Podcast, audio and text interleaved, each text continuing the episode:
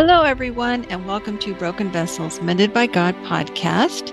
And we are wrapping up the Exploring the Gospel lessons with our final lesson, lesson number four. And I hope you've been enjoying going through the gospel message like this, piece by piece, learning more about God and the great hero of God's story, Jesus, our Savior. My name is Ruth Douthit, and I started this podcast years ago to encourage listeners like you about Scripture. I share with you life lessons I've learned by studying various books of the Bible, and I've gleaned so much that I just can't keep it to myself. I have to share it with others, and I hope it has been an encouragement for you to listen to exploring the gospel and let me know. Subscribe to my podcast or shoot me a comment. Let me know what you think of the podcast so far. In lesson three of Exploring the Gospel, we looked at redemption and the hero of God's great story, Jesus. Imagine you're talking to someone about Jesus right now, the hero of God's story. How would you explain how Jesus is different than any other man who ever lived?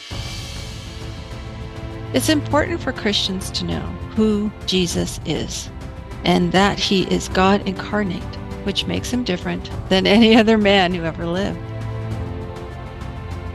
In this lesson, we're going to look at restoration.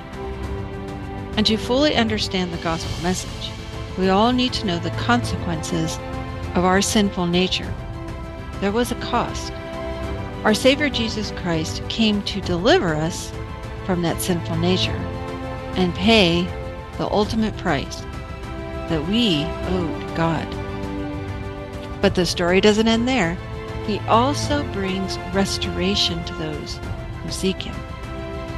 So, in this, our final lesson in exploring the gospel, we will look at restoration, the new creation that awaits all who call upon the name of the Lord.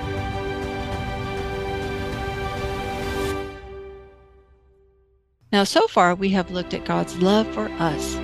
He created for a reason, and that reason was to be known. Because God knows that the greatest good for all of His creation is to know Him. So He spoke everything into being so He would be known. And we looked at how we can know some of God's attributes by looking at His amazing creation all around us the trees, the birds, a lovely sunrise, the mountains, and the oceans. But we cannot know everything about God just by looking at his creation, which is called general revelation. So, God, being the loving Father that he is, gave us his word called special revelation. And that word communicates to us his great story of redemption and his story begins with love. You've all probably heard the very popular verse John 3:16, "For God so loved." Now remember the five main points of the good news of God that Billy Graham mentioned in his uh, very popular video of his very popular preaching session in London back in the late 60s. He said the first point is God loves man. John 3:16. The second point is man is separated from God by sin, and we read about that in Genesis 3 through 4. The third main point is God's main provision of reconciliation is Jesus. And we read about that in Romans 6 and Ephesians 2. The fourth main point is God raised Jesus from the dead to conquer sin. And we read about that in Romans 10. The fifth main point is we can have new life in Jesus and be reconciled to God. And that is found in 2 Corinthians chapter 5. And I love that very famous sermon that Billy Graham gave to the people in London because he talked about how much God loves us. And he's more concerned with our souls than anything else in the universe. And that's why he sent himself in the form of Jesus Christ to die for us so that we can be reconciled to him. And that problem with our souls, that sinful nature, is solved through Christ. That's a lot of love. We need to tell the world of God's love for them. So many times when we start with the gospel message, we skip right to main point number two. And we start talking about sin and sinful nature, but we forget to mention to people that we are loved by God. And so many people walk around this world living their lives without knowing they are loved. How tragic is that? And yet we Christians have failed them by skipping over the first main point to yell out the second main point. I have seen so many street preachers tell those in the crowd how they are sinners, dying and going to hell. And that is true, but not once is God's love ever mentioned. People need to know that God loves them and cares about their soul more than anything else in all of creation. Still, there are those who settle on that first main point of love and skip over the second main point of sin. And I have seen those preachers on television too, and have seen their books on shelves in the bookstores. They don't want to tell people about their sinful nature because it might, quote, offend them, unquote. And well, yes, the gospel message is offensive. That's why Jesus was killed. His message was offensive. That's why people all over the world for thousands of years have been killed just for proclaiming the gospel message. Jesus said he came to divide, not to bring peace. His word cuts deeply and divides many. But we need to go through each of the five main points of the gospel message with love, kindness, and patience and not skip over any of them. Newness of life. But people also need to know that something significant happens once they confess with their mouths Jesus as Lord and believe in their hearts that God raised him from the dead. And that is transformation. Remember, the demons proclaim Jesus as the Holy Son of God. It isn't enough to just say it. One must take ownership of the message and possess it. That's when we begin to see true transformation happen. In 2 Corinthians 5:17 it says, "Therefore if anyone is in Christ, he is a new creation.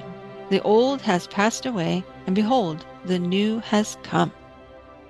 As Jesus' representative, we have the privilege of announcing the life changing power of God's coming new creation as well, found in Revelation chapter 21. Then I saw a new heaven and a new earth, for the first heaven and the first earth had passed away, and the sea was no more. And I saw the holy city, New Jerusalem, coming down out of heaven from God, prepared as a bride adorned for her husband. Ah, newness. Everyone loves to buy something new. There's a great feeling that comes from sitting in a new car or moving into a new house. When we get that desire for newness from our God, we get that desire for newness from our God because we are created in His image. He understands this and gives us newness of life when we surrender to Him. And He is preparing a new heaven and new earth for us still to come. God's great story offers wonderful answers to the life story questions many callers who call into the Billy Graham Evangelical Association ask the discipleship coaches. What will the world or your world look like when all else is as it should be? Who or what will be the focus or main purpose of this world? And so, after callers are told about God's redeeming love and how only Jesus can solve all their problems, they want to know more. Wouldn't you? They want to know what that new life and new world will look like. They want to dream about their new purpose once they have been transformed. And don't we all? I have a friend who just graduated from college and now she's looking for a career. She is so excited about her new life, her new purpose in life, and she wants to begin this journey now. Newness of life. We all crave it.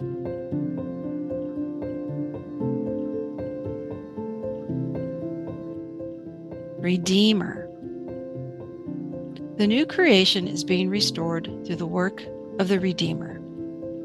And in Mark 1, Jesus announced the good news. In Mark 1 14 through 15, it says, After John was put in prison, Jesus went into Galilee, proclaiming the good news of God. The time has come, he said. The kingdom of God has come near. Repent and believe the good news. The kingdom of God is a present day reality. Being born again as Jesus talked about in John chapter 3, the Spirit is the guarantee, pledge, foretaste of what is to come, found in Ephesians chapter 1. So if someone asked you, how would you explain how would you explain the kingdom of God on earth as it is in heaven? And why is it important for Christians to know what the kingdom of God is? So think about those questions that folks often discuss at the Billy Graham Association. What will the entire world look like when all is as it should be? And who or what will be the focus or main purpose of this world? Answers. People always want answers to their questions, and those are good questions. Now that the world's problems have been solved through Jesus, what will that world look like? The Billy Graham Evangelical Association discipleship coaches talk with people who are at the end of their ropes. They typically explain how they have tried everything from drugs to alcohol to money to career to sex, but nothing has solved their problems. All these things, in fact, have made their problems worse. The online guests are searching for wholeness. They long for restoration. Thank the Lord we have what they are looking for. Can you imagine a discipleship coach telling each caller that they have the solution to all their problems, but then end the call or just log off the computer? That would be cruel. And yet, that's what we do when we don't tell the people of the world the truth. Only Jesus can solve all their problems because only Jesus can give newness of life. We read in 1 John chapter 2 that the world and its desires are passing away, but whoever does the will of God abides forever. God's word clearly states that this natural world and everything in it is passing away. The laws of physics tell us the same thing, but nothing in this world can stop it from passing away, not climate change initiatives, not global taxes to stop climate change, not any act of Congress, not NATO, not the UN, not the World Economic Forum. No world leader can stop it. God said in 1 John chapter 2, the world and its desires pass away, but whoever does the will of God, what? Lives forever. Only that which exists outside this natural world can stop the natural world from dying, and that's Jesus.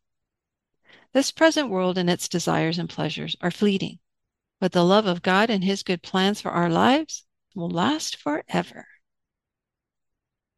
Jesus is Lord. Once Jesus conquered death, unlike any great man or leader has ever done, he proved to his own that he is Messiah. Once he ascended to the throne, he proved that he is Lord of all. As we read in Matthew 28, verses 18 through 20, it says, And Jesus came and said to them, All authority in heaven and on earth has been given to me. Go therefore and make disciples of all nations. And in Luke 24, verse 49, Jesus said, And behold, I am sending the promise of my Father upon you. but stay in the city until you are clothed with power from on high. Jesus has the power and authority to make us new again. What has been broken, he can restore. Praise God today. What a powerful and loving God we serve. Your story is important. Think about some thoughts about how God restored you to newness of life that you can share with others. The new creation. In Isaiah 53, it says, Jesus was despised and rejected by men, a man of sorrows and acquainted with grief. When God walked the earth, it was in the paradise of the Garden of Eden. And then he walked the earth as Jesus. Imagine his sorrow when he saw what sin had done to his beautiful creation. But God isn't finished with his story. In Revelation 21, it says, And he who was seated on the throne said, Behold, I am making all things new. Jesus Christ will return to this world to fully establish his kingdom's reign over a new heaven and a new earth. After reading Revelation 21, which world do you prefer? So many times we love this world and everything in it, yet we must be prepared to leave this world and embrace the new creation. It sounds strange to long for heaven while still alive here on earth, but this is how we are to live. Life as a new creation in Christ should be the most exciting and wonderful life anyone can imagine. We will have a new purpose, a new meaning, a perfect environment under perfect management, a perfect job with perfect results. Right now, we have a purpose, meaning, but we have an imperfect environment, imperfect management, imperfect jobs, and we leave behind imperfect results. All of this leaves us feeling empty and lost. But those in Christ can rely on a new creation that is perfect forever. Isn't that a message of hope the world longs to hear? In 2 Corinthians 4 4, we read, In their case, the God of this world has blinded the minds of the unbelievers to keep them from seeing the light of the gospel of the glory of Christ, who is the image of God. So those in the world, they cannot see it, but we can tell them about what awaits them when they surrender to Christ, that newness of life that everyone seeks. The author C.S. Lewis once stated in his book, The Weight of Glory, if we consider the unblushing promises of reward and the staggering nature of the rewards promised in the Gospels, it would seem that our Lord finds our desires not too strong, but too weak. We are half hearted creatures, fooling about with drink and sex and ambition when infinite joy is offered us. Like an ignorant child who wants to go on making mud pies in a slum because he cannot imagine what is meant by the offer of a holiday at sea. We are far too easily pleased. We long to stay at the airport instead of landing in Hawaii. We are too focused on the temporary. In our perfect world, quote unquote, built around something we have turned into idols houses, careers, phones, computers, cars, friends, family, money, all of it is temporary. Workers at the Billy Graham Evangelical Association call center say many online guests reveal their hearts by saying, If only I had blank, then I would be happy. Sometimes they say, a relationship, a job, a college degree, a house, a family, a friend.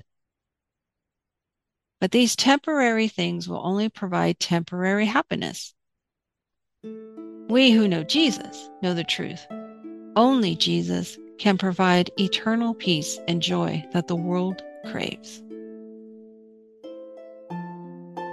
One thing we learned at the Billy Graham Evangelical Association conference we attended was to reflect on the names of Jesus as a person tells you what he or she needs in their lives. If they're suffering from anxiety and chaos, they need the Prince of Peace. If they need healing, they need the great physician. If they need deliverance from drugs or alcohol, they need the Savior or the Deliverer. They are stuck in darkness. They need the light of the world. If they need salvation, they need the Redeemer. And sometimes they're just lonely and they need Jesus, a friend. And these are just some of the names of Jesus. When a caller explains his or her need, the discipleship coach reflects on the names of Jesus and points the caller to who Jesus is. This shows them that only Jesus can meet all their needs. So if someone called in and said, My father is dying of COVID and I cannot go visit him in the hospital, help me, I feel so sad. You could tell them about the great physician and friend of Jesus. Or perhaps someone else says, I saw a prayer on a website and I've been reciting it because I am so scared. The world is crazy right now. They might need the Prince of Peace to calm their souls. By taking people to the names of Jesus and showing them where he is mentioned in Scripture, we can show how he meets their needs right where they are. When we share our own story of redemption, we can show people the hope of restoration. That's the power of the gospel. I thank you for joining me on this journey of the gospel message. I hope you have learned much. I know I have.